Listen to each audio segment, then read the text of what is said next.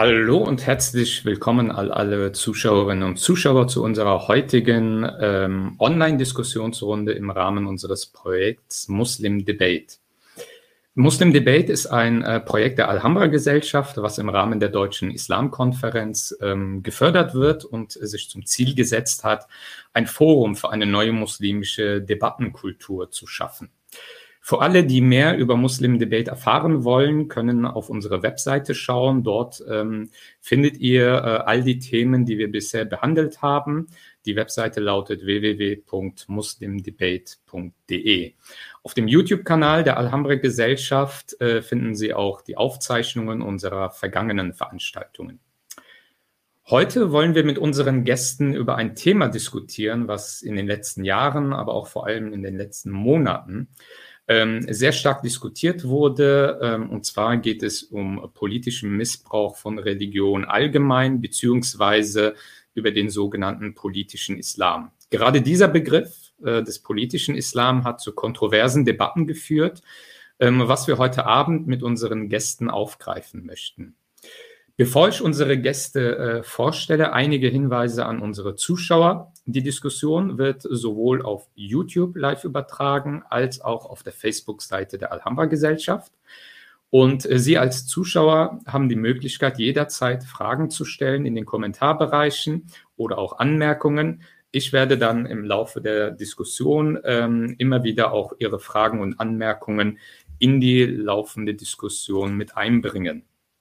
Also ähm, beteiligt euch gerne daran und ähm, wir versuchen, ähm, so gut es geht, ähm, die ganzen äh, Fragen und Anmerkungen auch zu thematisieren. Für die heutige Diskussion konnten wir drei wertvolle Gäste gewinnen, die ich äh, zunächst kurz vorstellen möchte. Aus äh, Berlin ist uns zugeschaltet äh, Professor Dr. Naika Furutan. Sie ist Professorin für Integrationsforschung und Gesellschaftspolitik an der Humboldt-Universität zu Berlin. Zu den Schwerpunkten ihrer Forschungs- und Lehrtätigkeit gehören unter anderem die Themen Migration und Integration, Islam und Muslimbilder in Deutschland, Identität und Hybridität, politischer Islam und gesellschaftliche Transformation von Einwanderungsländern. Sie leitet auch äh, ein Projekt, was äh, vor kurzem äh, gestartet ist, Deutscher Islam als Alternative zum Islamismus, Antworten auf islamistische Bedrohungen in muslimischen Verbänden, Gemeinden und Lebenswelten. Liebe Naika, vielen Dank, äh, dass du heute Zeit für unsere Diskussion hast. Vielen Dank für die Einladung. Als äh, nächster Gast ist uns aus Münster zugeschaltet äh, Professor Dr. Ahmed Milad Karimi. Karimi ist stellvertretender Leiter des Zentrums für Islamische Theologie an der Universität Münster. Er ist Professor für Kalam, islamische Philosophie und Mystik. Und äh, er ist nicht nur Autor zahlreicher Bücher zu diesem Themenfeld, sondern ist auch Gastmoderator der Sendung Sternstunde Religion im SRF.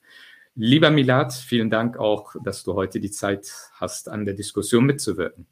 Ich habe zu Dank. Äh, unser dritter Gast ist uns äh, zugeschaltet aus äh, Frankfurt, Dr. Mahmoud Basyouni. Er ist wissenschaftlicher Mitarbeiter in der Leibniz-Forschungsgruppe Transnationale Gerechtigkeit der Goethe-Universität Frankfurt. Er beschäftigt sich in seiner Forschung mit islamischer Rechtsphilosophie, Menschenrechtstheorie und dem Verhältnis von Religion und Politik. Seine letzte Monographie erschien unter dem Titel Menschenrechte zwischen Universalität und islamischer Legitimität im Surkamp Verlag. Lieber Mahmoud, auch äh, bei dir bedanke ich mich ganz herzlich für deine heutige Teilnahme. Danke, ich freue mich hier zu sein. Ähm, das Thema politischer Missbrauch äh, von Religion ist ein ja, komplexes Thema und ähm, um überhaupt in das Thema erstmal reinzukommen, müssen wir vielleicht zunächst klarstellen, worüber wir ähm, eigentlich reden. Was genau können wir unter politischer Missbrauch von Religion verstehen? Und ähm, können wir da vielleicht auch, äh, lieber Milad, vielleicht an die, an die die Frage zunächst äh, gerichtet. Ähm, äh, kannst du vielleicht auch an Beispielen festmachen, was genau können wir unter politischer Missbrauch von Religion hm, verstehen? Ja, vielen Dank.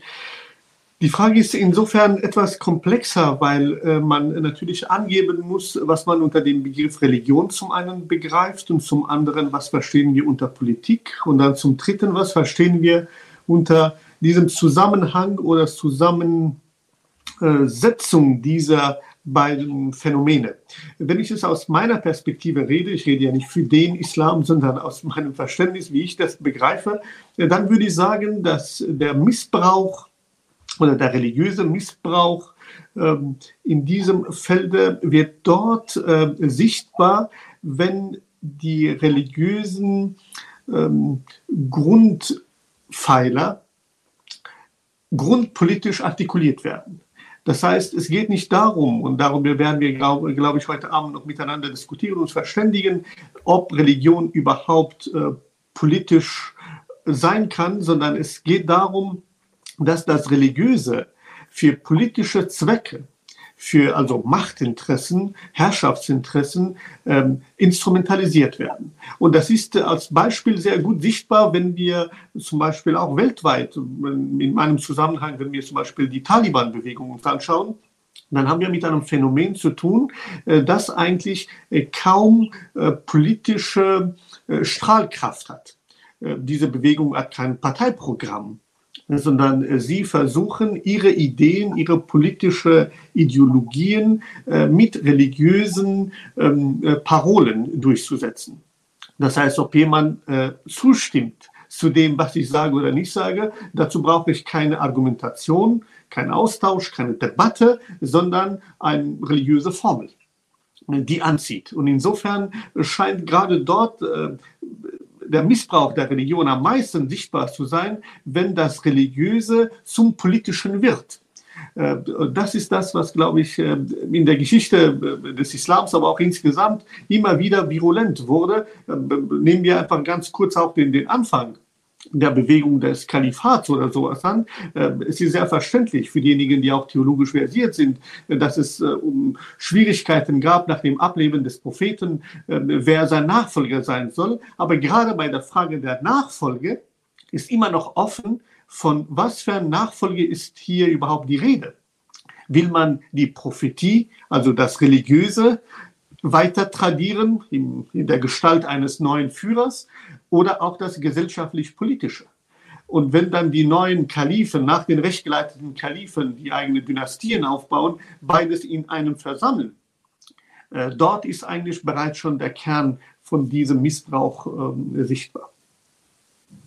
Ähm, um äh, vielleicht äh, auch die Frage anders äh, vielleicht noch äh, zu stellen, ähm, äh, liebe Naika, vielleicht an, di äh, an dich die Frage, ähm, ist jedes Wirken in die Gesellschaft hinein äh, politisch äh, oder anders formuliert, reden wir von Politisierung der Religion auch dann, ähm, wenn sie etwa im Kontext von staatlichen Integrationsmaßnahmen eingesetzt oder gefördert wird oder eher nur, wenn wir destruktive oder gar undemokratische Politik nennen. Wie ähm, beobachtest du diesen Diskurs? Wie, wie würdest du das äh, konkretisieren?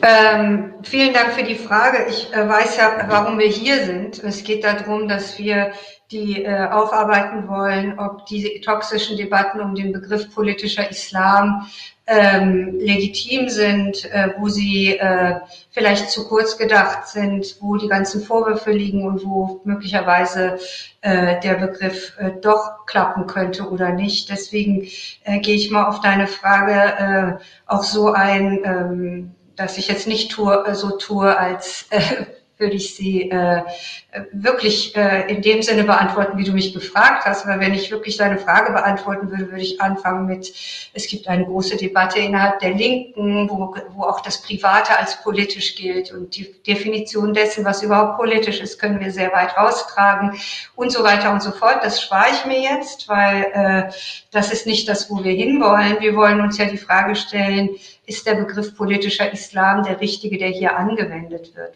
Und ähm, äh, insofern äh, äh, ist das, was Milot eben gesagt hat, äh, uns anzuschauen, inwiefern bestimmte ähm, Religionen möglicherweise auch ein politisches Mandat haben, etwas, was wir uns durchaus anschauen könnten. Wir könnten auch über die Grundvorstellung von Säkularität sprechen äh, und uns vor Augen führen, ist Säkularität wirklich das, was gemeint ist, oder ist das nur ein Protest, eine protestantische Vorstellung von Säkularität, die nicht nur den Islam ausschließt, sondern auch jüdische politische Interventionen, letztlich über Jahrzehnte, Jahrhunderte katholische Interventionen. Die Frage des Privatraumes, ist das überhaupt eine, können wir gerne drüber sprechen, wenn wir nachher bei der Linken wieder rauskommen, die sagt, auch das Private ist politisch, haben wir wahrscheinlich das Phänomen gelöst, dass wir relativ klar sagen können, das ganze Phänomen politischer Islam zu nennen, äh, hat einen Hinkefuß. Also es ist politischer Islam genannt, um letztendlich äh, durch diese Brille fast jeden und jede irgendwann targeten zu können, die sich politisch aktiv in die Gesellschaft einbringt und das auch noch in Teilen mit einer sichtbaren Religiosität verbindet oder zumindest mit einer Verknüpfung zu dieser Religion. Die Gefahr ist eindeutig da. Und ähm, ich bin gerne offen und bereit, darüber zu sprechen, über den Missbrauch, eindeutig. Ob wir einen anderen Begriff dafür finden, vielleicht gelingt uns das ja in diesen eineinhalb Stunden, dann werden, hätten wir natürlich die Millionen-Dollar-Frage hier zu viert gelöst. Aber ich bin ganz optimistisch. Ähm, äh, Lieber Mahmoud, vielleicht auch an dich äh, die Frage gerichtet, ähm, äh, auch ähm, gerade wenn wir jetzt um diese Terminologie politischer Islam, was natürlich auch ähm, begründet aus diesem ganzen Diskurs in Österreich, natürlich auch in den deutschen Diskurs herübergeschwappt ist. Ähm, lange Jahre hatten wir ja den Begriff Islamismus, ähm, äh, der die Debatte eher geprägt hat und äh, äh, seit äh, einiger Zeit halt den Begriff politischer Islam. Wie ähm, du beschäftigst dich auch mit dem Spannungsverhältnis Politik, Religion und äh, ähm, aus, aus, äh, in deiner wissenschaftlichen Arbeit. Ähm, wie beobachtest du diese Begriffsdebatten? Ähm, was würdest du dazu sagen? Also ich würde diese äh, sehr spannende Frage nach, dem, nach der Grenze zwischen legitimem politischem Engagement und dem politischen Missbrauch von Religion gerne aufgreifen. Ich glaube, wir werden uns äh, noch ziemlich lange über den Begriff des politischen Islam ähm, unterhalten. Aber ich finde die Frage deswegen spannend, weil man sie ganz unterschiedlich aus unterschiedlichen Positionen beantworten kann. Ähm, also eine Möglichkeit wäre zu sagen, ein Missbrauch der Religion liegt immer dann vor, wenn die Religion ihre Sphäre verlässt und in den Bereich des Politischen eindringt. So hatte ich gerade Milad Karimi ähm, verstanden. Und das ist ähm, etwas, was ganz oft mit äh, der Aussage zum Ausdruck gebracht wird, Religion ist Privatsache. Das ist allerdings eine sehr zweideutige Aussage und man kann sie richtig und falsch verstehen. Also richtig und im eigentlichen Sinne äh, säkular, weil das Naika Furutan schon angesprochen hat. Richtig ist die Aussage dann, wenn man damit sagen möchte, dass das Bekenntnis zu einer Religion eine private und persönliche Entscheidung ist, die weder staatlich erzwungen noch verhindert werden darf. Also der Staat darf mir nicht vorschreiben, wie und woran ich zu glauben habe, weil das meine private Entscheidung ist. Ne? Religion ist Privatsache. Falsch ist die Aussage dann, wenn man die Religion damit auf ein Phänomen reduzieren möchte, das sich auf die Intim- oder Privatsphäre zu beschränken hat und sich nicht im öffentlichen Raum oder in zwischenmenschlichen Beziehungen manifestieren darf. Damit setzt man zum einen ein sehr partikulares, Naika Vortan hat gerade protestantisches, andere würde sagen eurozentrisches Religionsverständnis an, wobei ich beides für falsch halte.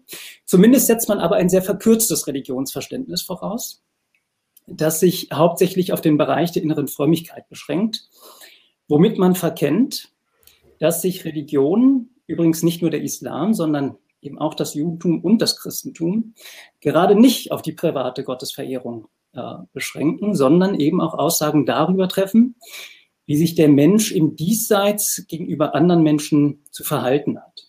Und daraus ergeben sich natürlich auch normative Impulse für die Gestaltung der gesellschaftlichen und politischen Ordnung. Das heißt, als Sphäre, in der das gesellschaftliche Zusammenleben reguliert wird, ist das Politische also nicht irgendein Fremdkörper im Gewebe der Religion, sondern etwas, womit sie sich ganz selbstverständlich befasst. Und man beginge übrigens auch einen Fehler, wenn man das Politische als eine Art hermetisch abgeriegelte Sphäre versteht, in die keine weltanschaulichen, religiösen ja, oder moralischen Überlegungen einfließen können. Zumindest in einer Demokratie ist der Staat immer an den politischen Diskurs der Zivilgesellschaft gebunden, wo eben auch dezidiert religiöse Positionen zur Geltung kommen können. Und das gilt für christliche Sozialethiken ebenso wie für jüdische, humanistische oder muslimische Gerechtigkeitsvorstellungen.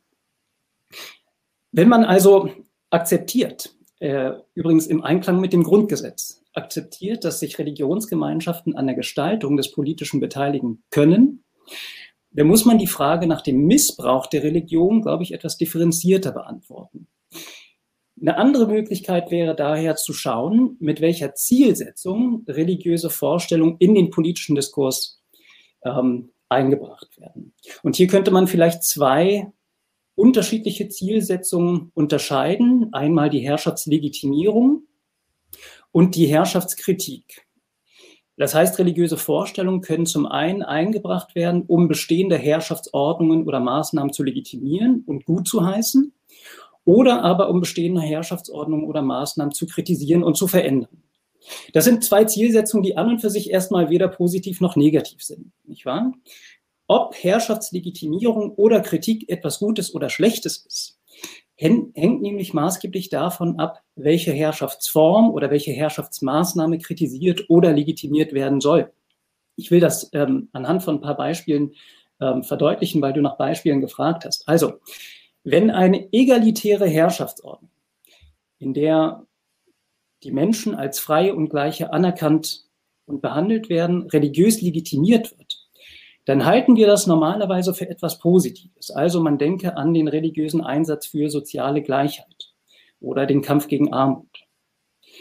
Wird hingegen eine hierarchische Herrschaftsordnung äh, legitimiert, also eine Ordnung, die Menschen willkürlich als ungleiche und unfreie behandelt, dann empfinden wir das meistens und mit guten Gründen als problematisch, nicht wahr? Denken Sie mal an religiöse Rechtfertigung der Sklaverei. Und das Gleiche gilt analog eben auch für die Zielsetzung der Herrschaftskritik. Die Problematik empfinden wir meistens dort, wo eine egalitäre Herrschaftsordnung religiös kritisiert wird. Also etwa, wenn ähm, Geschlechtergerechtigkeit religiös in Frage gestellt wird. Eine religiöse Kritik hierarchischer Herrschaftsformen scheint uns hingegen begrüßenswert zu sein. Man denke an jemanden wie äh, Martin Luther King oder religiöse Kritiken des Apartheid-Regimes. Das heißt also, und ich komme zum Schluss, dass die Frage nach dem politischen ähm, Missbrauch der Religion maßgeblich mit der Frage zusammenhängt, ob der politische Gebrauch der Religion dazu führt oder dazu dient, andere Menschen abzuwerten und auszugrenzen oder aber dazu dient, sie als gleichwertig und dazugehörig zu behandeln.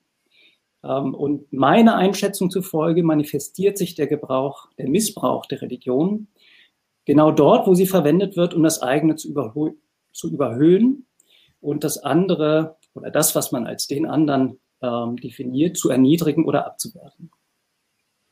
Hm. Ähm, ich möchte vielleicht kurz ähm, eine, die Frage ähm, und Zuschauerfrage mit reinnehmen und äh, vielleicht auch an Milad die Frage weitergeben. Beschränkt sich denn das Thema politischer Islam auf staatliche Aspekte. Wie sieht es denn damit aus, wenn ich als Person mit religiöser Be Begründung andere Menschen abwerte, fragt Yashar Türksoy. Ähm, vielleicht daran anknüpfend, äh, Milad, ähm, wie, was würdest du auf diese Frage vielleicht ähm, antworten? Ja, vielen Dank für die Frage. Das ist eine bedeutende Frage hier in diesem Zusammenhang und auch im Anschluss dessen, was auch Mahmoud ausgeführt hat.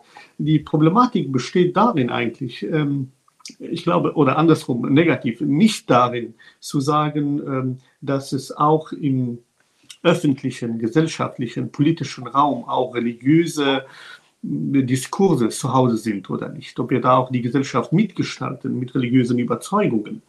Ich glaube, das ist weniger das Problem, äh, denn das ist ja eindeutig mit Ja zu beantworten. Denn äh, was hält denn ein, der Zusammenhalt einer Gesellschaft wird nicht ja von, von, von den Gesetzen gestiftet, sondern von den Überzeugungen, die eine Gesellschaft mit sich gemacht hat. Der Beitrag zu diesen ähm, äh, Stiftung äh, kann nicht nur die Kunst sein, sondern auch die Kultur und auch die Religion.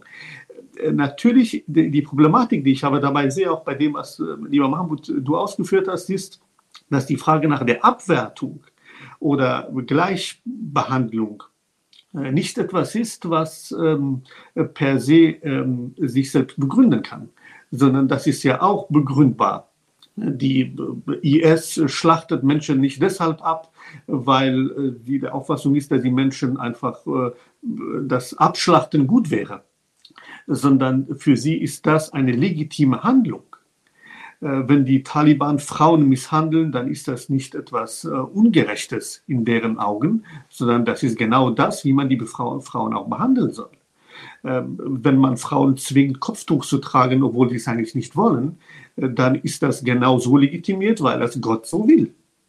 Das heißt, wer will gegen diese ähm, Positionierung, die religiös motiviert ist und auf eine letzte Autorität zurückgeführt wird, die sich selber aber nicht ähm, begründen kann, dann auch überhaupt legitimierbar sein. Das heißt, was wir beide fördern würden oder wir alle, wäre, wir brauchen doch ganz klare Maßnahmen, ganz klare Verfahrensregeln, um sagen zu können, wann etwas gerecht und was nicht etwas gerecht ist.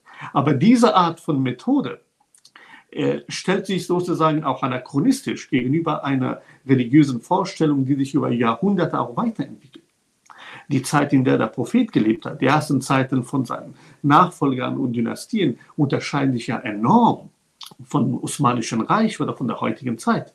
Aber ich kann auch nie so tun, als wäre die Religion einfach nur eine relative Größe, sondern die Religionen beanspruchen, zumindest in ihrem Uranspruch, auch Wahrheit, während die Demokratie niemals die Wahrheit beansprucht sondern wir, also kein Politiker stellt da sich hin und sagt, ich sage Wahrheit, sondern er steht für eine bestimmte Überzeugung und versucht einfach durch eine Verfahrensregel auch mehr Zustimmung für seine eigene Idee zu gewinnen. Ähm, äh, auf die Frage, die jetzt bei den Zuschauern auch gestellt wurde, äh, sicherlich ist diese Abwertung eine auch gerade insbesondere politisch also nicht die Politik ist nur etwas, was wir staatstheoretisch äh, behandeln sollen, sondern Politik ist das, was die Menschen in einer Gesellschaft auch insgesamt auch betrifft, deren Zusammenleben betrifft, deren Anspruch auf Selbstbestimmung betrifft und so weiter. Das heißt, äh, wir sind immer politisch in gewisser Weise und je nachdem, wie wir das politisch auch auffassen, auch am Werke, indem wir uns auch intersubjektiv, sagte Mahmoud, aber überhaupt miteinander in einer bestimmten Beziehungen auch äh, leben und aufeinander wirken. Ähm, es gibt natürlich, ähm, wenn wir so den äh, Diskurs über die Muslime in Österreich, Frankreich und auch hier in Deutschland beobachten, äh, gerade so in den letzten äh, Jahren und Monaten ähm, fallen muslimische Vertreter immer ähm, damit auf, dass sie erstmal jahrelang den Begriff Islamismus kritisiert haben und äh, jetzt äh, den neuen Begriff, der quasi fast schon äh, dominanter ist als dieser Islamismusbegriff, nämlich politischer Islam. Auch das kritisieren äh, viele muslimische Vertreter. Ähm, aber die Frage, die ich mir dann stelle, ist ähm, erstens, ähm, warum in all den Jahren der Begriffskritik sind sie nicht in der Lage, einen eigenen Begriff zur Diskussion zu stellen? Und Punkt zwei ist, ähm, mangelt es nicht bei uns Muslimen insgesamt äh, an äh, kritischer Auseinandersetzung mit bestimmten religiös-ideologischen Bewegungen, die, ob uns das gefällt oder nicht, in, in vielen Teilen der arabischen, der islamischen Welt, in vielen Teilen der Welt, wo Muslime leben, ähm, das religiöse Leben auch geprägt haben. Also Stichwort Muslimbruderschaft und, und diverse andere islamisch-ideologische Bewegungen und ähm, ist diese Kritik an den Begriffen, die ja eine Berechtigung hat, weil es natürlich bestimmte Akteure gibt, die sehr undifferenziert diesen Begriff, ähm, viele Muslime mit diesem Begriff labeln, weil sie äh, vielleicht auch ein Stück weit eine politische Agenda verfolgen. Aber ähm, wo bleibt denn eigentlich die kritische Auseinandersetzung von uns Muslimen mit diesen ja, ideologischen ähm, Altlasten, die uns äh, auch unser Leben hier in Europa beeinträchtigen. Tun wir es dann, vielleicht auch die Frage an Naika gerichtet, ähm, machen äh, viele Muslime es sich nicht so einfach, ähm, sich an den Begriffen abzuarbeiten, statt halt auch über diese Phänomene ähm, damit auseinanderzusetzen, sich damit zu konfrontieren?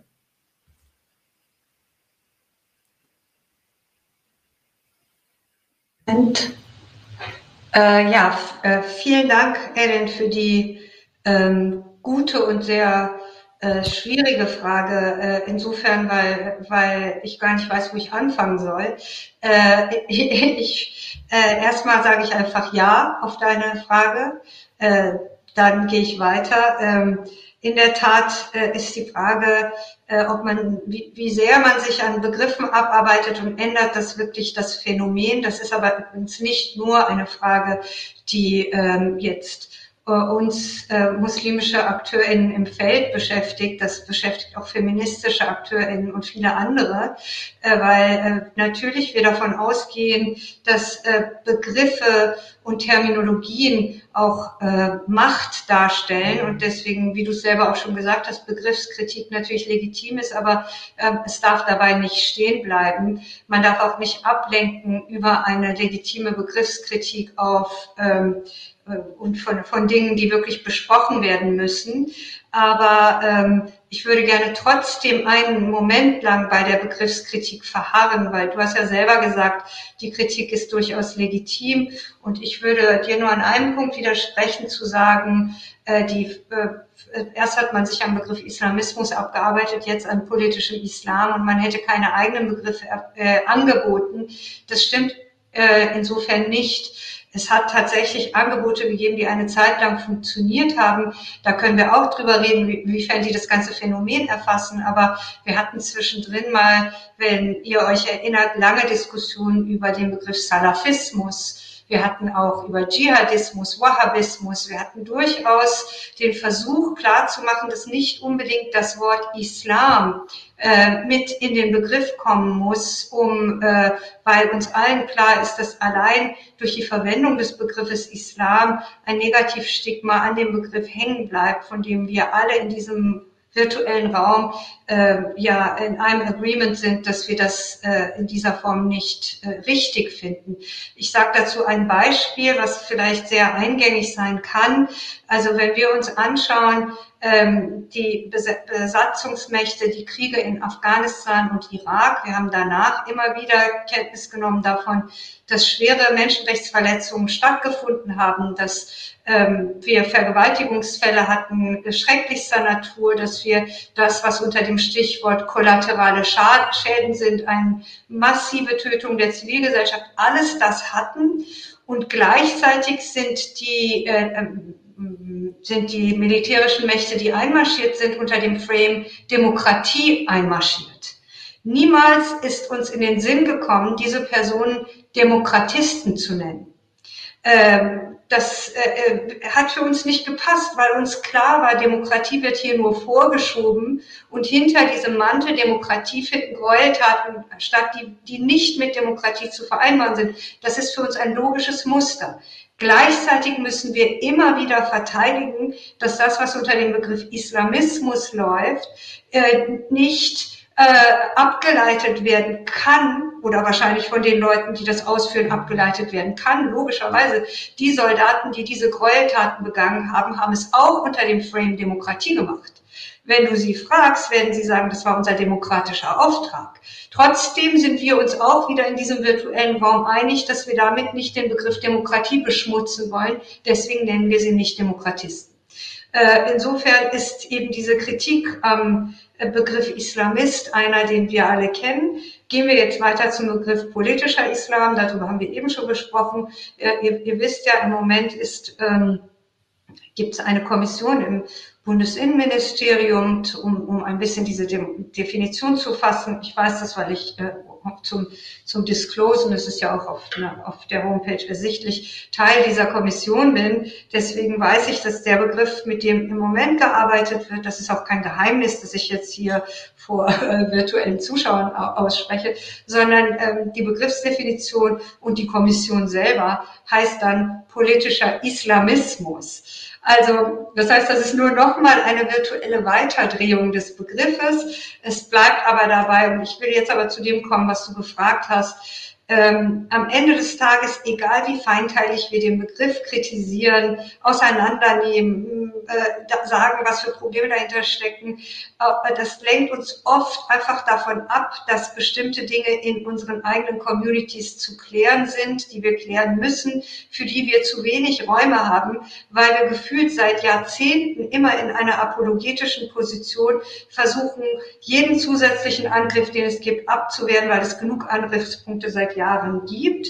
Äh, wir müssen halt eine schlagkräftige Truppe entwickeln, wo die einen vielleicht dafür zuständig sind, diesen Dauerverdacht abzuwehren und eben äh, auszusprechen, was es an antimuslimischem Rassismus gibt und die anderen ansprechen, was alles für Probleme an äh, Genderungleichheit, Homophobie, Antisemitismus, Abwertung anderer Minderheiten, Geflüchtetenfeindlichkeit, Klassismus ohne Ende in unseren eigenen Communities und Familien besteht, ohne dass wir uns jetzt gegenseitig jeweils als Feindgruppe oder gar als Gegengruppe betrachten. Denn wir müssen ja in erster Instanz davon ausgehen, dass äh, wir ähm, als Menschenziel definiert ähm, alle in einer besseren gemeinschaftlichen Struktur leben wollen, einfach aber nur bessere Kritikräume brauchen, hier im Ausland oder woanders auch, um aktiver das zu kritisieren oder die Reformen einzufordern, die wir brauchen,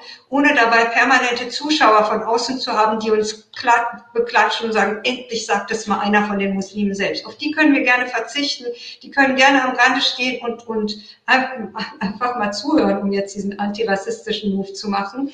Aber ähm, in der Tat fehlen uns diese Räume, die brauchen wir auch und jeder fühlt sich viel zu schnell angefasst, wenn es zu dieser Kritik kommt. Ähm, vielleicht auch an äh, Mahmoud und Milad nochmal ähm, äh, die Frage weitergereicht. Also ähm, äh, ich will da trotzdem noch, ähm, äh, noch mal dranbleiben, weil ähm, vieles äh, kann ich zustimmen, äh, liebe Naika, aber es gibt nun mal ähm, unter Musliminnen äh, die Vorstellung, ähm, dass die Demokratie ähm, schlecht sei, weil sie unislamische Lebensgestaltungen nicht nur erlaubt, sondern ausdrücklich als Freiheit schützt. Und es gibt muslimische Bewegungen und sie äh, argumentieren ja auch religiös und, und sie haben ja oft auch äh, in ihren Namen äh, islamische Bewegungen oder was auch immer. Ne? Ähm, sind in ihrer Argumentationsweise äh, islamisch, in ihrem Labeling, die sie nutzen, islamisch und äh, und es gibt Bestrebungen äh, innerhalb der Muslime, ideologische Bestrebungen, die Demokratie durch eine an der Religion orientierten Herrschaftsform ersetzen möchten, nämlich durch einen Islam, der Maßstab politischen Handelns sein soll. Ähm, und äh, das Problem, was ich habe, ist, diese Begriffskritik kommt äh, nicht selten von Akteuren, die eben aus diesen politischen Bewegungen auch äh, stammen. Stichwort ähm, Akteure der Muslimbruderschaft oder äh, bestimmte türkisch-islamische Bewegungen auch in Deutschland, die eine bestimmte ähm, Ideologiegeschichte politischer Art hinter sich haben. Ähm, die Auseinandersetzung kann ja ähm, nicht durch diese Begriffskritik äh, ersetzt werden. Also das ist zumindest meine Wahrnehmung, dass diejenigen, die am lautesten diesen Begriff aus gerechtfertigten Gründen kritisieren, ähm, haben eigentlich das Ziel, über das Problemphänomen gar nicht zu reden. Oder täusche ich mich da vielleicht? Vielleicht Mahmoud an. Darf ich vielleicht noch eine kurze Sache zu ergänzen? Es ist ja sogar noch ja. schlimmer. Wir haben ja sogar auch noch den neuen Twist, dass äh, selbst andere Gruppen sich jetzt dieses religiösen Repertoires bedienen, die, äh, weil sie wissen, wie wirkmächtig das ist, Stichwort graue Wölfe, Stichwort andere rechtsnationalistische Gruppierungen, die wahrscheinlich vor einigen Jahren überhaupt noch nicht das religiöse Repertoire als argumentatives Grundgerüst mitgenutzt haben. Also auch innerhalb dieser Abwertung von unterschiedlichen, der Hierarchisierung, was Mahmoud Basuni eben gesagt hat, auch die wird ja jetzt derzeit legitimiert von Gruppen, die vorher gar nicht in diesem Bereich überhaupt von uns gesehen wurden. Absolut. Äh, Mahmoud, du wolltest was sagen? Äh, einen Moment, ich muss dich laut schalten. So besser? Jetzt ich. ich würde gerne was äh, ja, zu diesem Nexus Begriffskritik und Phänomenkritik ähm, sagen. Also, gibt es Strömungen innerhalb der muslimischen Gemeinschaft, die gegen eine freiheitlich-demokratische Grundordnung agitieren? Zweifelsohne. Die gibt es. Und man wäre gut beraten, äh, die Kritik an solchen Strömungen nicht voreilig als islamophob oder antimuslimisch zu verurteilen, denn solche Kritiken lassen sich auch in einem islamischen Denkrahmen ja, formulieren. Bin ich der Meinung, dass sich der Begriff des politischen Islam dazu eignet, um solche Strömungen oder Bewegungen zu beschreiben? Nein. Und zwar aus Gründen, die ich eben schon mal angesprochen habe. Denn der Begriff impliziert zum einen, dass die Religion ihre Sphäre überschreitet, sobald sie in den Bereich oder sobald sie den Bereich der inneren Frömmigkeit verlässt und äh, den Bereich des Politischen betritt. Und das ist nicht nur ein verkürztes, sondern auch ein ziemlich repressives Religionsverständnis. Den Muslimen steht es natürlich, wie allen Mitgliedern der Gesellschaft frei, ihren Überzeugungen politischen Ausdruck zu verleihen. An ihre Grenze stößt diese Freiheit erst dort, wo sie mit dem Versuch einhergeht, die eigenen Überzeugungen autoritär oder gewaltsam durchzusetzen. Das sind aber Schranken, die für alle gelten, also auch für nicht-muslimische Gesellschaftsmitglieder. Und man sollte faires halber sagen, dass dieses verkürzte Religionsverständnis, um mal auf sozusagen die, das Pendant äh, der deutschen Kommission, die, die äh, österreichische ähm, Dokumentationsstelle politischer Islam, äh, da wird dieses Verständnis explizit nicht geteilt. Äh, denn es wird erklärt, dass äh, es ihnen nicht um jedes politische Engagement von Muslimen geht, sondern um ein ganz bestimmtes das man vielleicht als antidemokratisch oder autoritär bezeichnen kann. Das macht den Begriff des politischen Islam aber nicht logischer oder weniger problematisch. Denn wenn auf der einen Seite richtigerweise behauptet wird, dass dem Islam ein politischer Gestaltungsauftrag inhärent ist, dass der Islam also wesensmäßig politisch ist, um dann aber in einem zweiten Schritt dasselbe Adjektiv heranzuziehen, um ein problematisches Phänomen zu beschreiben, dann ist das leider schludrige Begriffsarbeit. Und da gehen bei so einem politischen Theoretiker sofort die Alarmglocken an. Aber die Frage, die sich dann natürlich stellt, ist die, ähm, gibt es alternative Begriffe, die das zu beschreibende Phänomen besser oder zumindest genauer fassen können? Und darüber kann man dann ähm, diskutieren. In meiner eigenen Forschung verwende ich den Begriff des autoritären Islam. Äh, ich denke aber auch, dass es andere Begriffe gibt, die man verwenden könnte. Aber selbst wenn wir den perfekten Begriff hätten, der sozusagen klipp und klar umreißt, äh, was man damit in den Blick bekommen will, sehe ich das Problem noch auf einer ganz anderen, und zwar begriffsunabhängigen Ebene, nämlich in der Frage, wie und woran man Akteure erkennt, die gegen eine freiheitlich-demokratische Grundordnung agieren. Und hier hat sich in der wissenschaftlichen Diskussion oder zumindest in Diskussionen, die sich sozusagen ähm, als wissenschaftlich verstehen, seit einiger Zeit ein Trend bemerkbar gemacht, den man lange Zeit nur aus dubiosen Internetforen kannte. Wenn es etwa heißt, dass man ähm, Vertreter des sogenannten politischen Islam daran erkennen könne, dass sie gut integriert und hochgebildet seien, dass sie die Sprache der postkolonialen Theorie beherrschen, äh, sich modebewusst kleiden und nicht müde werden zu betonen, dass sie sich als Europäer verstehen, Zivilcourage zeigen äh, und sich gegen, aktiv gegen Extremismus einsetzen. All das so meinen also einige Autorinnen und Autoren, ähm, sei eigentlich nur ein großes Ablenkungsmanöver, um darüber hinwegzutäuschen, dass man die Gesellschaft eigentlich unterwandern und islamisieren möchte. Hier wird also mit dem Begriff eine sehr perfide Logik des Verdachts etabliert, nach der man Muslimen gerade dann kein Vertrauen schenken darf, wenn sie sich zu den Werten des Grundgesetzes bekennen.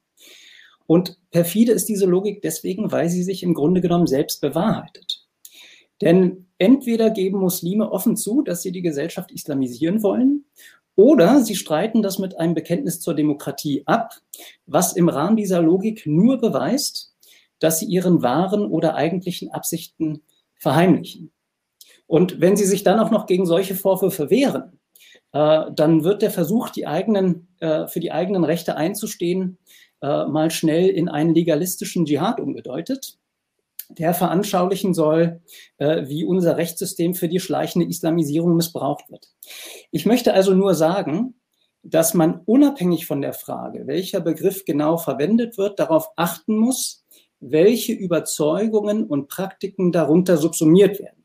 Denn es hat sich ja mittlerweile selbst bei den düstersten Islambloggern einbürgert, kritische Äußerungen mit einer Präambel zu versehen, dass man eben nicht vom Islam, sondern nur vom politischen Islam spreche, nur um dann im nächsten Atemzug religiöse Praktiken wie etwa das Tragen eines Kopftuches unter den politischen Islam zu subsumieren und problematisieren.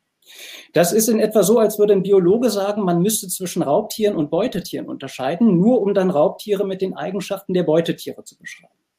Ähm, also sozusagen, ich wollte das nur noch mal unter den äh, äh, unter der äh, Überschrift Begriffskritik noch mit einbringen, dann ist das ist eine Dimension, die mir wirklich ähm, sehr unheimlich ähm, erscheint.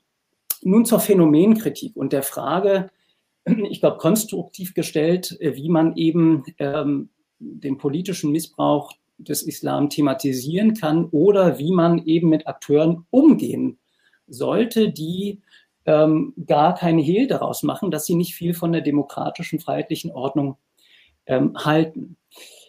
Leider hat man es in der, äh, im Zuge der, der Einrichtung der islamischen Hochschultheologie, Hochschultheologie verpasst, äh, Lehrstühle für islamische politische Theologie einzurichten, ähm, die einen, äh, wie ich finde, wichtigen Beitrag zur kritischen Evaluierung und Formulierung von islamisch begründeten Ordnungsvorstellungen leisten könnten. Und ich kann nur aus meiner eigenen Erfahrung an der Universität berichten. Ich habe ja sowohl im Bereich der Politikwissenschaft als auch in der Theologie ähm, gelehrt, dass sich im Austausch mit bestimmten muslimischen Stimmen, die sich auch sozusagen lautstark ähm, äh, bemerkbar machen und sich gegen bestimmte äh, demokratische Inhalte ähm, äußern, in, in, in, im Austausch mit solchen Personen zeigt sich immer sehr schnell, dass die eigenen Positionen weder politisch noch theologisch wirklich durchdacht oder reflektiert wurden. Wenn man also mal genauer nachfragt, was sie denn an der bestehenden gesellschaftlichen Ordnung zu kritisieren haben und wie sie sich ein alternatives islamisches System vorstellen, dann wird schnell offensichtlich, dass das nicht über oberflächliche und rhetorisch ausgeschmückte Gedanken hinausgeht. Also ich, wär, ich würde für einen offenen äh, und öffentlichen Umgang, diskursiven Umgang mit solchen Positionen äh, plädieren und gerade nicht mit einer, äh, sozusagen mit einem rechtlichen Versuch, solche Stimmen zum Schweigen zu bringen, denn ähm, wenn, man, wenn man sowas nicht öffentlich thematisiert und in gewissem Maße eben auch entlarvt in, in ja, teilweise kann man das nicht anders als, äh, als Lächerlichkeit bezeichnen, ähm, dann werden sich solche Ideologien ähm, immer sozusagen anders in, in anderen Gewändern am Leben halten. Hm. Vielen Dank, äh, lieber Mahmoud. Ich habe Milad die ganze Zeit nicken gesehen. Äh, vielleicht ähm, äh, würde ich dir auch äh, die Frage äh, weitergeben. Ähm, und zwar, ähm, als die Taliban zum Beispiel die Kabul wieder erobert haben, da hast du ja ähm, einige Beiträge verfasst, wo du dich darüber ähm, ja, wo du, wo du äh, schockiert warst darüber, dass es äh, junge Musliminnen gibt in Deutschland, die äh, verharmlosende Dinge äh, von sich gegeben haben, äh, was äh, die Taliban angeht, während sie hier in einem in einer demokratischen Gesellschaft leben und alle Vorteile genießen. Ich meine, du hast natürlich mit deinem Flüchtlingshintergrund auch die ähm, kennst Afghanistan natürlich aus deiner eigenen Biografie. Ähm, wie, wie fandest du diese Situation, als du äh, diese Dinge gesehen, gelesen hast? Und ähm, ähm, fehlt es dann nicht an äh, gewisser ähm, Auseinandersetzung mit diesen Phänomenen, mit diesen Vorstellungen, wie ein islamisches System auszusehen hat und dass das ähm, auch gerade auch über die sozialen Medien, über bestimmte Akteure, die es halt gibt, sei es Hizb bewegung und andere Akteure, die auf Social Media ja auch sehr, sehr präsent sind und vor allem halt auch in allererster Linie halt auch junge äh, Menschen mit ihrem Gedankengut ähm, äh, bearbeiten sozusagen. Ähm, braucht es da nicht eben auch in diesem Kontext ähm, äh, eine, äh, ja, eine kritische Auseinandersetzung von uns Muslimen und auch eben von muslimischen Organisationen beziehungsweise auch der Theologen äh, und ähm, da eine klarere Haltung statt äh, sich mit ähm, ja vielleicht Scheindebatten äh, aufzureiben. Ja, vielen Dank für weiterhin schwierige Frage. Ähm, in der Tat, also du hast mich persönlich gefragt und es ist, glaube ich, auch wichtig jetzt äh, vielleicht an dieser Stelle auch, weil wir auch natürlich nicht nur unter uns sprechen, sondern auch für eine Allgemeinheit, äh, dass wir nicht zu sehr intellektualistisch bleiben. Ähm, ich war natürlich zutiefst betroffen als Mensch, als Person ähm, äh, nicht nur über das, was dort geschieht, sondern auch über die Wahrnehmung dessen, was dort geschieht und äh, die Verhaltungen und auch die Enthaltungen, die noch viel schlimmer sind, also einfach sich überhaupt nicht dazu zu verhalten. Das ist die höchste Katastrophe. Also so zu tun, entweder das geht uns nichts an oder es geht uns schon was an, aber wir sind uns ist irgendwie egal. Ähm, und wenn die dann selbst gefragt wurden und weil ich viel versucht habe, auch öffentlich viel Lärm zu machen, kaum habe ich da was dazu dennoch hören können. Nur wenige Stimmen haben sich bei mir auch gemeldet und die waren auch im Diskurs. Und eigentlich hatte ich daraus ergeben, äh, dass sie total überfordert sind. Also im Grunde genommen das, was Mahmoud auch, auch äh, analysierte, überfordert darin, dass sie einfach nicht wissen, wie sie sich genau jetzt dazu verhalten sollen. Äh, außer zu sagen, wir finden das, was die Taliban macht, eigentlich nicht gut. Und genau das ist mir einfach viel zu wenig. Ich meine, dass es nicht gut ist, das ist, äh, das ist selbstverständlich, sondern jetzt müssen wir uns auch fragen, was eigentlich mit unserer Religion geschieht. Äh, und das können wir doch nicht einfach hinnehmen und sagen, das ist auch eine bestimmte Lesart des Islams, zwar nicht meine, aber auch eine durchaus für sie legitime. Und da hört nämlich auch da auf, dass wir auch Grenzen einziehen müssen, müssen sagen, das ist nicht mehr eine Lesart, sondern das ist eine Perversion der Religion. Denn äh, was wir eigentlich auch glauben, das haben alle äh, Glaubenstraditionen, glaube ich, in sich, die großen, dass sie in sich ja nicht demokratisch verfasst sind. Weder das Judentum noch Christentum noch Islam hat in sich demokratische Strukturen. Das müssen sie auch gar nicht haben. Als religiöser Mensch muss ich nicht einmal die Demokratie gut finden. Äh, meine Aufgabe ist nur, dass ich demokratisch lebe. Das heißt, mich zu diesen Ordnung, in der ich auch lebe, auch positiv verhalte. Aber was ich davon halte, das, das kann ich genau auch ganz öffentlich auch äußern und sagen, das finde ich nicht gut oder das finde ich gut. Äh, es geht nicht darum, was wir denken und was wir davon halten und wie wir uns dazu verhalten. Was wir insgesamt beobachten, und da möchte ich wirklich ganz klar auch mich positionieren, politischer Islam, großartig. Ich verstehe mich als ein Vertreter des politischen Islams. Was denn sonst? Ähm, die Sphäre der Religion fordert gerade, dass wir politisch auch wachsam sind, die Gesellschaft mitgestalten, kritisch auch begleiten äh, und nicht politisch einfach äh, desinteressiert sind. Das, das haben wir am meisten gesehen während der Corona-Krise. Äh, dass auch hier, auch innerreligiös, die Frage sehr virulent ist, sich zu fragen, was es heißt, religiös zu sein. In einer Gesellschaft, die in der Krise gerade lebt, in der, mit der Krise zu kämpfen hat. Und es reicht mir nicht, wenn ich einfach fünfmal am Tag bete, sondern es muss auch mein Gebet in die Gesellschaft hinein auch aufstrahlen können. Äh, dazu müssen wir ganz klar uns verhalten. Und das, was auch Mahmoud auch äh, sagte, das fand ich auch sehr treffend. Nicht nur, dass es das verpasst wurde an den Hochschulen, auch diese Disziplin auch ähm, zu, zu, äh, zu bedenken und auch einen äh, adäquaten Ort zu geben, sondern insgesamt fehlt uns auch in der ganzen islamischen sozusagen ähm, äh, Zeit, in unserer Zeit auch politische Positionen.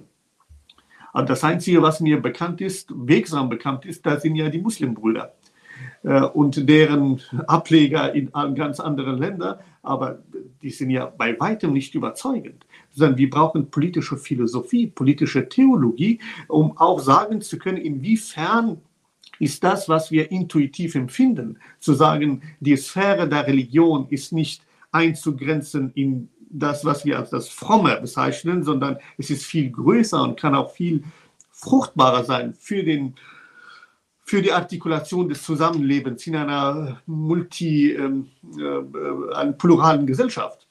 All das muss begründet sein können, aus, auch aus theologisch-philosophischen Begründungen. Das fehlt uns eigentlich schon ziemlich viel. Nicht, dass es Ansätze nicht gäbe. Es gibt natürlich zahlreiche Ansätze aus der Tradition, seit Al-Farabi ibn Khaldun bis Muhammad Iqbal.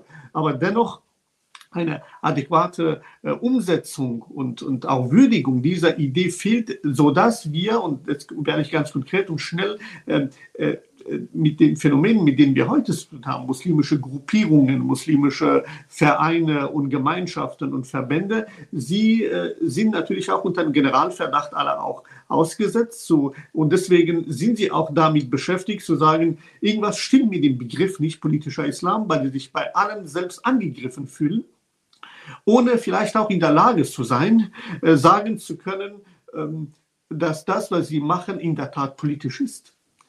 Jetzt müssen sie nur begründen, warum das gut ist. Sondern entweder wollen sie sich von den Politischen distanzieren, was natürlich Quatsch ist, weil sie sind politisch, oder sie wollen sagen, hier wird, werden wir wieder als ähm, äh, angegriffen und dann ist das einfach die etablierte Opferrolle äh, wieder da und da fühlen wir uns Muslime schon sehr, sehr äh, bequem zu sagen, wir sind wieder diejenigen, auf denen alle hauen.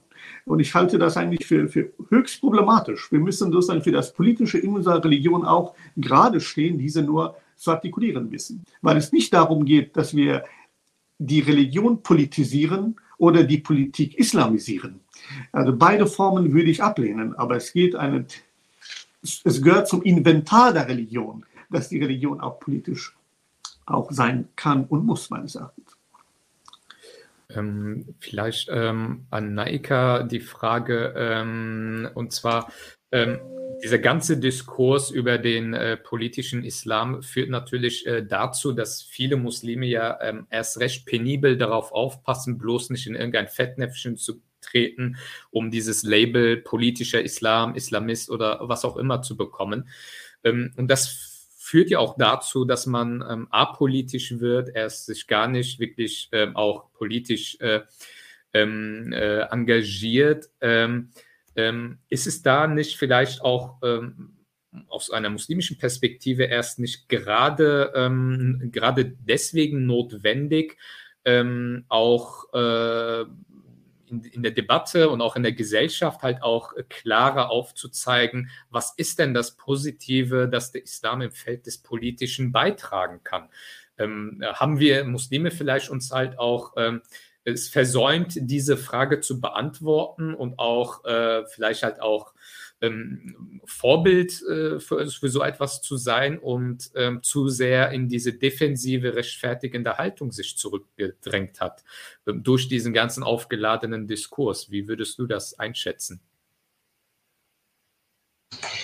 Äh, in der Tat äh, ist, ist, es so, dass sich natürlich in den letzten Jahren sehr, sehr viel getan hat. Ähm, die die äh, Organisation dieser Debatten und des Forums ist jetzt nur ein Beispiel dafür, aber wir können sagen, neben den ähm, Organisationseinheiten, in denen man sich strukturell engagieren kann, die über Jahre eigentlich vor allen Dingen, wenn, weil du hast ja auch speziell nach jungen Muslimen gefragt, da waren zunächst mal als Angebote nur die ähm, Jugend, ähm, Einheiten der Verbände zum Beispiel oder in Moscheegemeinden sich zu engagieren. Seit 2010, seit der Sarrazin-Debatte, hat es ein sehr vitales, dynamisches muslimisches Engagement gegeben.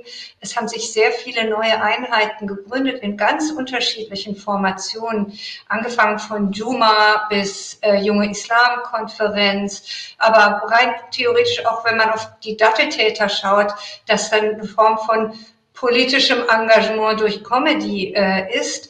Äh, wir haben hochmuslimische Hochschulverbände, wir haben Auseinandersetzungen mit Umweltfragen, wir haben, so wie Midat das eben gesagt hat, innerhalb der Pandemiezirkel, die sich engagieren, wir haben ähm, tatsächlich auch in der ähm, 2015, 16 in der großen ersten Phase der Fluchtmigration sehr starke Organisationseinheiten gesehen, Das ist alles da und das ist innerhalb der Communities zu Teilen sichtbar.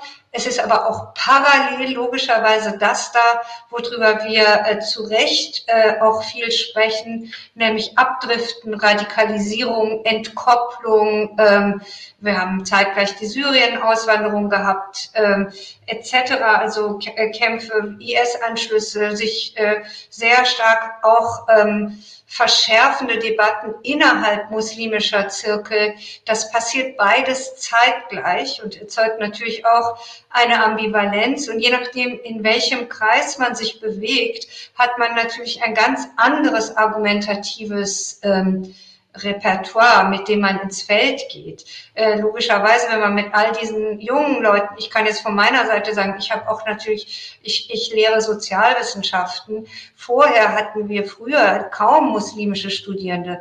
Die haben alle Medizin studiert oder BWL oder irgendwelche Ingenieurssachen, aber kaum jemand hat sich gedacht, ich mache mal sowas wie äh, Geistes- und ähm, äh, Gesellschaftswissenschaften. Jetzt vermehrt sich das natürlich und logischerweise, wenn man auf diese Leute guckt, das ist jetzt die Gruppe, die mir jetzt aktiv begegnet, weil du nach jungen Musliminnen gefragt hast, dann äh, ist das Engagement, die, die, Selbstkritik, die paart sich natürlich mit dem, was Mahmoud Bassiouni gesagt hat, das Repertoire der postkolonialen Kritik erlaubt natürlich auch, wenn man es gut einsetzt, eine gute Community-Kritik. Äh, das ist aber sehr schwer. Das heißt, das, was ich eben versucht habe zu sagen, es gibt zu wenig diesen Raum, Community-Kritik zu üben, ohne dass das instrumentalisiert wird. Sprich, erinnern wir uns, als das Aktionsbündnis muslimischer Frauen gegründet wurde, vor, ich weiß nicht, 10, 15 Jahren, war das Aktionsbündnis eigentlich gegründet worden gegen häusliche Gewalt und gegen das Patriarchat und gegen illegitime Bevormundung durch äh, muslimische Brüder und äh, Väter. Nach relativ kurzer Zeit wurde dieses Aktionsbündnis aber nur noch aktiv, um äh, zu sagen, nein, nein, Moment, Moment, nicht alle unsere Leute sind Rassisten, nicht alle unsere Leute sind patriarchal und nicht alle unsere Leute sind kriminell oder Vergewaltiger.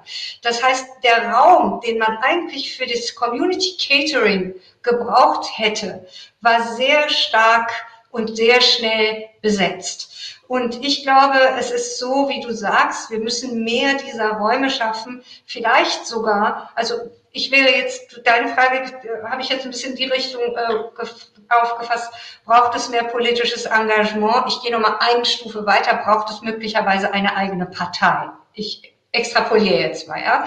Braucht es eine eigene Partei? Aber soweit würde ich jetzt gar nicht gehen, obwohl diejenigen, die vielleicht lesen, was ich schreibe, ich bin sehr wohl der Meinung, dass es eine postmigrantische Partei in Deutschland dringend braucht. Aber ob es jetzt eine muslimische bräuchte, würde ich jetzt erstmal sagen, nein, weil ich sehe sehr viele muslimische AkteurInnen und das Feld ist ja sehr breit, von, von praktizierend bis non-praktizierend, sind bereits in den Parteien, in den etablierten Parteien aktiv sind politisch aktiv. Ihr könnt ja selber mal ein Screening machen ähm, von denjenigen, die tatsächlich als Abgeordnete da sind. Das ist schon ein sehr großer Teil der Abgeordneten mit Migrationshintergrund in Deutschland sind tatsächlich auch Muslime. Das heißt, politisches Engagement auch innerhalb der Gesamtgesellschaft, in der wir leben, ist auch vorhanden. Für die eigenen Communities äh, ist so wie du gerade gefragt hast, könnte meiner Meinung nach mehr getan werden. Dafür braucht es wahrscheinlich noch bessere Strukturen. Ähm, ich möchte kurz äh, zwei Anmerkungen äh, noch mit reinnehmen. Dunja Alemender schreibt, äh, wenn in den muslimischen Communities über eine islamische Politik Schrägstrich Staat gesprochen wird, wird ein gerechter, guter Staat gedacht. Es wird idealisiert und an eine Utopie gedacht. Und äh, weiter schreibt sie, gleichzeitig werden muslimisch geprägte Länder als, als nicht wirklich muslimisch, islamisch bezeichnet, damit diese utopische Vorstellung aufrecht zu erhalten, äh, damit diese utopische aufrecht, aufrecht zu erhalten. Äh, es fehlt der Realitätsbezug. Ähm, ich würde ähm, eine Frage von Özgür Özvatan mit reinnehmen und die vielleicht an ähm, Mahmoud Basudi äh, weitergeben. Und zwar, Ähm, da fragt er, wo verläuft die Grenze zwischen egalitär und autoritär für religiös motiviertes zivilgesellschaftliches Engagement? Ähm, und wie gehen wir mit Transformationen um? Ähm, die würde ich gerne weitergeben an äh, Mahmoud. Ja, vielleicht zum ersten ähm, Kommentar von Dunja. Das ist ganz richtig. Ich setze mich ja in meiner äh, Forschung und Lehre auch mit ähm, Texten auseinander, die man sozusagen dem islamistischen Spektrum zuordnet. Also ähm, Qut und Maududi etc. und so. Und das ist äh, tatsächlich ganz spannend, diese Texte mal ähm, ernst zu nehmen ähm, und ähm, mit, mit einem offenen Auge zu lesen. Ganz oft werden solche Autoren ja irgendwie wahrgenommen als äh, Leute, die nicht mit der Moderne klarkommen und deswegen zurück zu den Grundlagen der Religion wollen. Das ist ein sehr, ähm, ja, also ich glaube, das ist eine falsche Lesart äh, solcher Personen. Ähm, da steckt eben auch ein bestimmtes historisches Narrativ äh, dahinter. Das ist jetzt irrelevant. Ähm, aber man sieht dann tatsächlich, dass die Kritik, die in solchen äh, Texten geäußert wird, ähm, eigentlich eine sehr teilbare ist. Also, dass politische Herrschaft ähm, meist darauf hinausläuft, dass Menschen andere Menschen unterdrücken und sie sozusagen ihrem subjektiven Willen unterwerfen wollen. Ja? Und um dieses Problem der Menschheit zu lösen, wird dann ein, ein Lösungsprogramm vorgeschlagen, von dem ausgegangen wird, dass äh, es sozusagen die, ähm, die absolute Gerechtigkeit auf Erden herstellen wird. Meist läuft es dann aber genau darauf hinaus, genau das Problem zu reproduzieren, was ursprünglich kritisiert worden ist, und zwar eine Form von Willkürherrschaft, die nun nicht mehr äh, sozusagen äh, säkular, sondern religiös begründet äh, wird. Ähm, also ähm, ich auch hier nochmal das äh, Plädoyer, auch offen und öffentlich über solche äh, Gedankeninhalte zu, äh, zu diskutieren. Und dafür ist die Uni natürlich auch ein sehr ähm, guter Rahmen, denn ähm, da sieht man, äh, dass man solches Gedankengut eben ähm, mit den eigenen Waffen dekonstruieren kann, äh, wenn man das so sagen will. Ähm, ja, Özgür ist ein, ähm, scheint ein ähm, Kollege zu sein, der ähnlich theoretisch äh, interessiert ist ähm, wie ich. Ich würde sagen, die Grenze ähm, äh, zwischen egalitär und autoritär verläuft dort, wo sozusagen ähm, die eigenen ähm, religiösen Überzeugungen, also äh, anhand der Frage, ob die eigenen religiösen Überzeugungen autoritär und mit Gewalt durchgesetzt werden sollen. Also wenn ich sage, ich möchte ein ähm, sozusagen gerechteres Finanzsystem, weil das der Koran so sagt, oder ich möchte eine bestimmte Genderordnung etablieren, weil das so im Koran steht, dann ist das ein autoritäres Argument. Strukturgleich mit dem Argument, ähm, wir wollen hier keine Kopftücher, weil das hier schon immer so war. Also Argumente und Begründungen, die eben nicht intersubjektiv teilbar sind, sondern auf eine gewisse äh, religiöse oder kulturelle Autorität ähm, ähm, rekurrieren. Ähm, und wenn man als muslimische Person, als muslimische äh, Gemeinschaft ähm, meint zu wissen, was gut und richtig und gerecht für die Gesellschaft ist, dann muss man das auf eine Art und Weise begründen, die eben auch gegenüber Nichtmuslimen rechtfertigbar ist. Ja, Milad, gerne.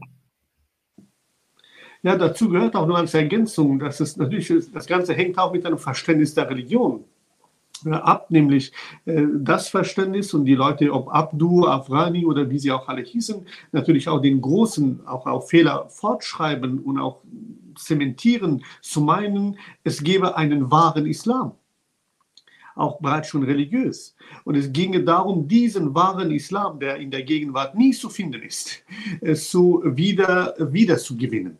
Entweder aus einer bestimmten goldenen Zeit, die es auch gegeben hat, oder wie auch immer. Das heißt, man wird dann natürlich versuchen, äh, alles auch äh, unter Kritik auch geraten zu lassen, weil nichts auch dem sprechen kann. Und da sehen wir bis heute auch in unseren eigenen äh, Gemeinschaften und, und Freundeskreise, Individuen, die mit sich selbst auch große Probleme da, darin finden, weil sie diesem Ideal nicht äh, ja, niemals gerecht werden können. Also das Ideal von Sündlosigkeit. Also der gute Muslim, der fromme Muslim ist derjenige, der alles perfekt macht. der betet so fromm und der ist einfach in jeder Hinsicht ethisch ein Vorbild. Das ist niemand. Ich habe noch niemanden getroffen, der in echt so wäre. Wir wollen so sein. Und ich rede von mir selbst. Jeden Tag arbeite ich an meinem Ego, an meinem, all dem, was zu meinen Schwächen gehört. Das kann auch zu meiner Islam, zu meiner Religion gehören. Eben eine Instanz, die immer korrektiv in meinem Leben eingeschrieben ist. Aber dadurch bin ich wenig, nicht weniger ein Muslim und nicht ein schlechter Muslim, sondern es ist einfach dieser Realitätsbezug, der uns auch sehr viel wehtut, weil wir auch mit unserer eigenen Religiosität im Grunde genommen überfordert sind. Und aus dieser Überforderung heraus ist vielleicht eine bestimmte Lesart, wird auch das Politische dann auch übermannt und äh, auch äh, dort auch eine totalitäre Form religiöser Vorstellung auch etabliert, die meinen, die, der Islam ähm, umschließt und umgreift die gesamte Gesellschaft und jede Form des Lebens. Äh, das stimmt einfach nicht. Wenn ich Schach spiele, dann bin ich kein Muslim. Ich will meinen Gegner einfach nur erniedrigen. Und zwar mit allen Kräften und mit allem, was mir zur Verfügung steht. Oder wenn ich äh, gegen dich äh, lieber eher Fußball spiele, dann will ich dir zeigen, dass ich dich ständig tunneln kann.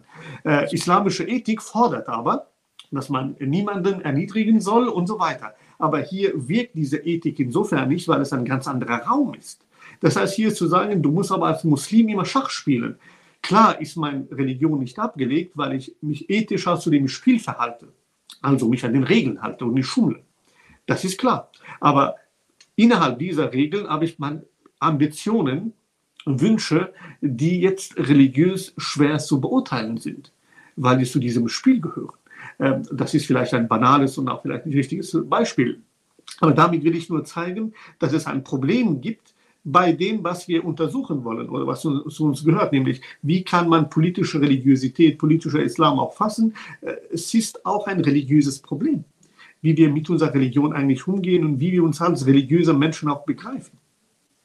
Ähm, anschließend vielleicht daran äh, die Frage von äh, Engin Karahan, äh, ähm, er sagt, wir erleben ja auch in mehrheitlich muslimischen Gesellschaften den Versuch, zum Beispiel theologische oder gesellschaftliche Diskurse mit religiöser Begründung zu tabuisieren und äh, politisch auch zu stützen. Er nennt Abu Zaid in Ägypten ein Beispiel oder Öztürk in ähm, der Türkei, ähm, der ja dort von äh, bestimmten Akteuren ja ziemlich immer wieder unter Druck gesetzt wird. Ähm, wie kann man sich innermuslimisch diesem Missbrauch entgegenstellen? Vielleicht die Frage an dich, äh, lieber Milad. Ähm, ähm, gibt es da zu wenig Auseinandersetzung auch in der islamischen Theologie, ähm, zum Beispiel auch in Deutschland, weil ähm, man äh, hört auch äh, abenteuerliche Geschichten von äh, Theologiestudenten hier an den deutschen Hochschulen. Ja, die Geschichten will ich weder bestätigen noch dementieren, aber äh, es gibt auf jeden Fall äh, diese Unsitte äh, zu, äh, zu meinen, es gebe den Islam. Ich glaube, was dagegen wirken kann, was wir innermuslimisch auch etablieren müssen, sozusagen uns dazu kultivieren müssen, und ich spreche auch von mir selbst, weil es mir auch oft genug unterläuft, dass ich vom Islam rede äh, äh, oder von dem Koran. Also die, die, diese Narrative sind uns alle bekannt. Der Koran sagt, Gott will. Ich weiß gar nicht, was Gott will. Ich meine nur zu wissen, was Gott wollen könnte, nach meinem bescheidenen Verständnis, was immer aber dynamisch ist und nicht verändern kann. Das heißt, wir brauchen ein klares, klares Bekenntnis zum pluralen Verständnis unserer Religion. Plural heißt nicht beliebig. Plural heißt nur den Sinn zu kultivieren, dass es auch andere geben kann, die ihre Religion und auch ihr politisches Engagement, ihre Religion und Gesellschaft und all diese Bezüge, selbst die Grundpfeiler der Religion anders verstehen können, wenn sie vernünftig begründet sind. Und dafür, das ist die islamische Theologie ja als solche, nämlich eine Wissenschaft des kultivierten Streits, Ilmul Kalam. Und dieser Streit, der kultiviert ist, der ästhetisch schön sein soll, nach dem koranischen Imperativ, will ja, dass es vernünftige Gründe für meine Glaubensüberzeugungen ähm, etabliert sein müssen. Das heißt, es geht nicht darum zu sagen, ich glaube an die Einheit Gottes zum Beispiel, aber wenn ich jetzt frage, was meinst du denn, wenn du sagst Einheit Gottes? Was bedeutet und was für einen Sinn ist dort zu finden, warum es so schlimm wäre, drei Götter zu haben? oder zwei, dann äh, sind die Antworten natürlich immer die auswendig gelernten Antworten, die wir schon als Fünfjährige in der Moschee gelernt haben. Aber im Grunde genommen eine innertheologische Begründung ähm, ist schon wichtig. Und auch zu sehen, dass die Einheit Gottes niemals selbig verstanden wurde. Auch von Gelehrten, die zur selben Zeit gelebt haben, haben diese Grundüberzeugung des islamischen Glaubens mehrfach und unterschiedlich auch ausgearbeitet.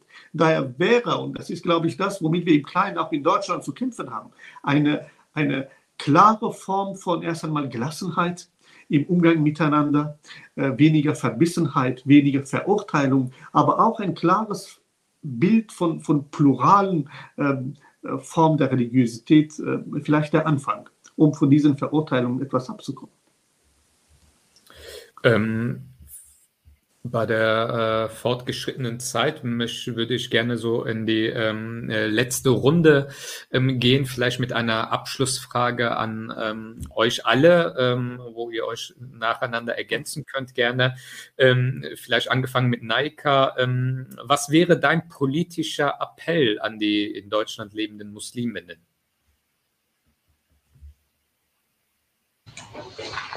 Ich hänge gerade ehrlich gesagt noch ein bisschen an äh, den Fragen von eben, zum Beispiel der Idee von Dunja zu sagen, dass ähm, sehr oft die Idee eines islamischen Staates äh, utopisiert wird. Und wenn man auf die äh, realen Staaten schaut, dann äh, die tatsächlich sehr äh, schlecht funktionieren, keine demokratischen Strukturen haben, in Korruption, Armut und so weiter untergehen, dass man dann immer sagt, ja gut, die sind noch nicht wirklich islamisch oder äh, das äh, hat, erinnert mich daran, dass man das natürlich auch über den Zerfall des Kommunismus gesagt hat.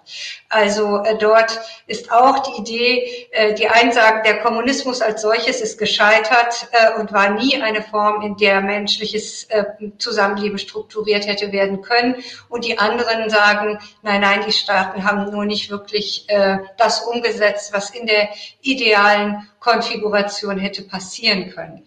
Äh, ich finde das aber auch, ich würde das gerne nochmal mit Engins Frage auch insofern koppeln, was kann man dagegen tun, dass auch innerhalb der Staaten sehr stark, innerhalb der mehrheitlich muslimischen Gesellschaften, ich vermute, damit sind auch die, die Länder gemeint, dass dort natürlich auch religiöse Begründungen genutzt werden, um äh, bestimmte Reformen totzuschweigen oder bestimmte Missstände äh, als Gott gewollt darzustellen. Und wie kann man sich gegen den Missbrauch stellen? Meine äh, wirklich trostlose Antwort ist äh, gar nicht. Denn im Moment sehen wir ja gerade am Russland äh, versus Ukraine-Krieg, wie sehr Manipulation und Propaganda ganze Gesellschaften tatsächlich ähm, überkommt, dass es wirklich sehr schwer ist, wenn aus den Schaltzentralen der Macht bestimmte Projekte umgesetzt werden und dann auch noch mit Argumenten unterfüttert werden. Jetzt ist es im Falle von Putin kein religiöses Argument, aber es ist ein sehr nationalistisches Argument. Das ist egal. Die Argumente sind ziemlich austauschbar, um Bevölkerungen dann tatsächlich äh, weiterhin unterdrücken zu können. Und ich muss da, äh, dauernd auch für den, ich komme gleich noch zu dem, was ich empfehlen würde, weil äh, ich äh, auch immer wieder sehe, wie schwer es ist für uns als ähm, muslimische AkteurInnen äh, uns äh, zu einem und demselben Sachverhalt zu positionieren, wenn wir gleichzeitig Herkunftsbezüge haben. Und äh, jetzt mein Herkunftsbezug, ich bin Iranerin. Und in dem Falle ist es ja logisch, dass äh, ich berichten kann aus einem Land, das von sich selbst behauptet, eine islamische Republik zu sein, ein Land, das eben massiv die Bevölkerung unterdrückt und äh, auch nochmal als äh, Transparenz. Meine äh, Familie und ich, wir waren glühende Verfechter der islamischen Republik. Also wir sind jetzt nicht vor der Revolution weggegangen und waren äh, immer schon Monarchisten und äh, äh, Islamgegner. Nein, wir haben für diese Republik gekämpft und wir haben auch sehr stark äh, davon geträumt, dass es eine islamische Demokratie werden kann. Äh, aus einer äh, sehr linken Position heraus. Aber diejenigen, die sich mit der iranischen Revolution auskennen, wissen ja, dass das eine Volksrevolution war.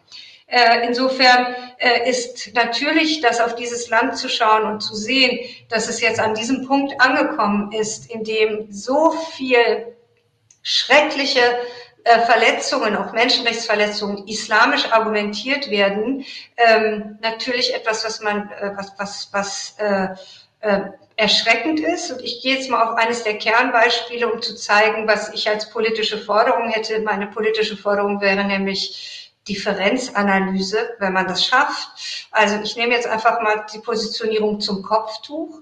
Iran ist das einzige Land der Welt, äh, mittlerweile, nachdem Saudi-Arabien das aufgegeben hat, mit einem Kopftuchzwang. Ja, und äh, wir hatten vor äh, äh, einigen wenigen Jahren eine Bewegung von jungen Frauen, die sich öffentlich auf die Straße gestellt haben und das Kopftuch abgenommen haben und protestiert haben. Es gab in diesem Zuge auch, ähm, also die Frauen sind ähm, festgenommen worden, sie sind teilweise in den Gefängnissen. Wir wissen, dass es starke äh, Missbrauch in den Gefängnissen gibt von Frauen und von Männern in aller Form von Protest. Ähm, und äh, in der Tat ist äh, diese Bewegung sehr stark gesilenced worden, obwohl im Moment im Iran sehr stark man auch Frauen sieht, die tatsächlich das Kopftuch fallen lassen.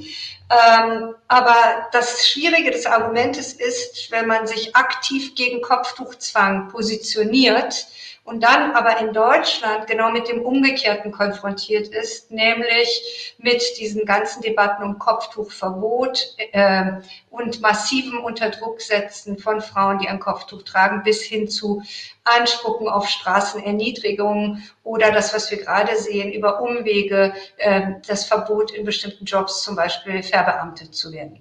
Äh, jetzt ist es ein und derselbe Gegenstand, in dem Falle das Kopftuch.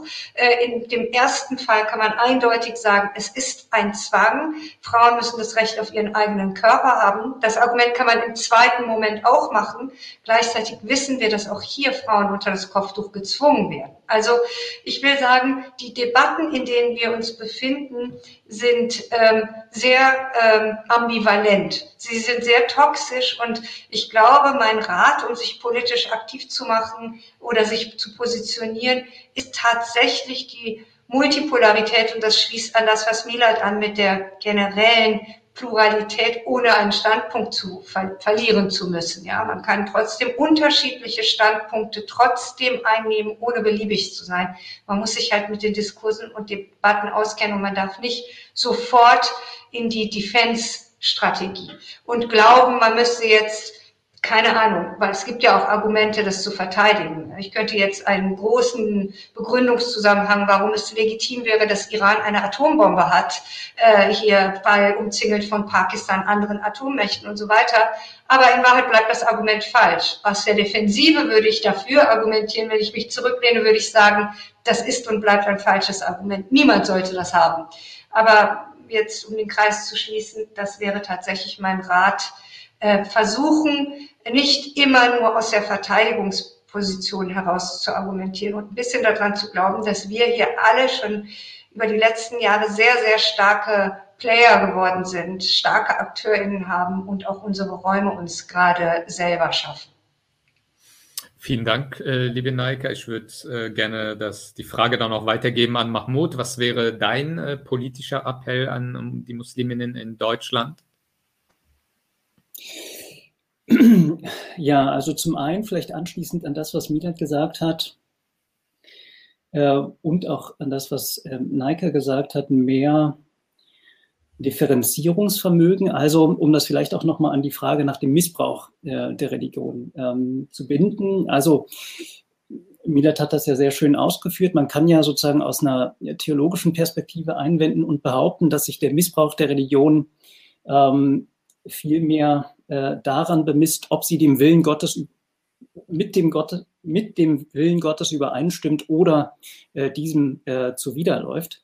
Ähm, aber damit verschiebt sich äh, die Debatte natürlich nur auf eine andere Ebene, nämlich auf die Frage, wie und woran man den göttlichen Willen erkennen kann. Ähm, und ähm, wenn es etwas gibt, worin sich ähm, ungeschulte ähm, Ideologen und äh, viele sogenannte oder äh, selbsternannte Islamexperten einig sind äh, dann darin, dass es eine Art islamische Essenz gibt, die sich ohne weiteres aus diesen oder jenen Versen oder aus dieser oder jenen historischen Epoche ähm, äh, bestimmen lässt. Was natürlich verkennt, äh, dass sich aus denselben Quellen und denselben Zeiten auch ganz andere Schlüsse ziehen lassen, ähm, abhängig davon, wie man hermeneutisch an so, eine, äh, an so einen Text oder so eine Zeit ähm, herangeht. Also der Islam ist, wie alle anderen Buchreligionen auch, eben eine Buchreligion und damit eben auch eine Lesereligion und damit immer auch eine Lesartenreligion. Und ich glaube, ein größeres Bewusstsein dafür täte gut äh, in der eigenen Positionierung.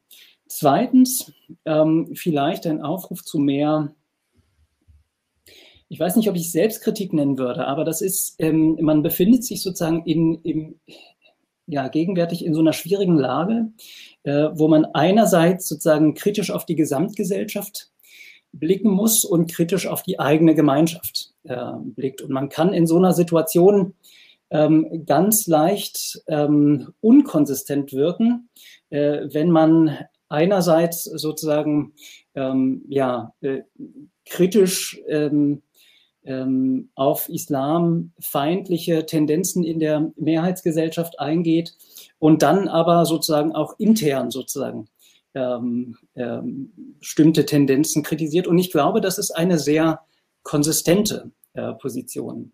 Ähm, leider beschränkt sich das politische Engagement vieler Muslime, das ist aber nur mein Eindruck, der kann, ich kann mich auch täuschen, ähm, darauf gegen Islamfeindlichkeit vorzugehen und ähm, auf Ausgrenzung von Muslimen aufmerksam zu machen, was natürlich auch seine Berechtigung hat. Ähm, aber eben nicht dazu führen darf, dass man die Fähigkeit verliert, denselben kritischen Blick, ähm, den man auf die Gesellschaft wirft, auch auf die eigene Gemeinschaft zu werfen. Und ich denke, dass man als äh, Muslim und Muslima sowohl logisch als auch theologisch angehalten ist, ungerechte Machtstrukturen zu kritisieren, ganz unabhängig davon, ob sie äh, in der Gesellschaft oder in der eigenen Gemeinschaft bestehen. Ähm, zum Abschluss, lieber Milad, auch die Frage an dich ähm, gerichtet. Was ist dein politischer Appell an die Musliminnen in Deutschland? Ich kann mich eigentlich dem anschließen, was gesagt wurde. Vielleicht nur zwei, drei Sachen, die ich noch ergänzen darf. Einmal, ähm, die sind mir einfach zu unpolitisch insgesamt. Also mehr Politik wagen aber mehr eben äh, achtsame, kritische Politik wagen. Auch sich fragen, inwiefern können wir überhaupt politisch sein und was ist der Sinn und der Zweck, politisch sein zu müssen heute. Mehr denn je. Und äh, das hat natürlich auch was damit zu tun, dass wir uns etwas von diesen ethnischen ähm, äh, Einkerkerungen die in gewisser Weise, wenn wir in der deutschen Realität reden, durchaus eine postkemalistische äh, Idee und Politik weiterträgt in Deutschland, eigentlich nicht weiterkommen können. Es geht nicht darum, dass wir in diesen Strukturen uns wieder einkerkern und diese, äh, diese Formen weiter tradieren, sondern diese müssen wir durchbrechen. Wir müssen auch schauen, wie wir uns wiederfinden können. Also was hat uns diese Religion eigentlich zu sagen heute hier? Und das ist meine weniger politische, sondern eine religiöse. Und damit schließe ich sozusagen diesen Kreis zu sagen, es ist eine religiöse, religiöse Imperativ, sich zu fragen, was es heißt, heute ein Muslim zu sein. Und es kann dich nicht damit und darauf reduzieren, zu sagen, ein Muslim zu sein heißt, und dann aus irgendeinem Buch aus dem 11. Jahrhundert nachzulesen, was sozusagen mich zu einem Muslim macht. Sondern ein Muslim zu sein heißt auch heute, ähm, heute nicht wegzuschauen, aufzustehen, ähm, füreinander da zu sein, auch die Schranken von Muslim und Nicht-Muslim zu durchbrechen, ähm, auch gegen diese wirklich mich schon was schon äh, langweilenden Ideen von Antimodernismus und Anti und Anti und Opferrollen. Dafür können wir was machen. Das hat Neike hervorragend gesagt. Wir sind jetzt mit dabei. Wir prägen und gestalten diese Gesellschaft mit. Nicht alle, aber jeder in seiner, in seiner Sphäre. Und da sind Räume da und diese Räume ergreifen, positiv denken, politischer werden, seine Religion und seine Überzeugung immer in Frage stellen, immer wissen, dass ich mich in allem irren kann. Und das ist nichts anderes als ein großes äh, Gefühl der Entlastung und Gelassenheit, dass ich weiß, ich bin ein fehlbarer Mensch, religiös wie auch politisch. Aber darum geht es eben, ein Mensch zu sein. Vielen, vielen Dank. Also wir könnten natürlich viel länger noch diskutieren, aber vielen Dank für diese äh, spannende Debatte. Ähm, vielen Dank auch an die Zuschauer natürlich, ähm, die äh, kluge Fragen gestellt haben. Und ähm, ich möchte mich erstmal äh, natürlich bei meinen Gästen bedanken. Liebe Naika, danke. Lieber Milad, lieber Mahmoud Vielen Dank für eure Teilnahme und äh, an unsere Zuschauer auch. Ähm, abonniert unseren YouTube-Kanal. Äh, folgt uns auf Facebook, dann verpasst ihr auch die nächsten Veranstaltungen nicht. Ähm, ansonsten schaut auf der Webseite von äh, Projekt äh, Muslim Debate vorbei, muslimdebate.de. Da findet ihr auch zu den vergangenen Tagen auch die Handreichungen, die man ähm, als PDF downloaden kann. Und ansonsten ähm, gerne auch unseren Newsletter abonnieren. Da gibt es immer wieder interessante Inhalte. Vielen Dank, einen schönen Abend noch und bis zum nächsten Mal.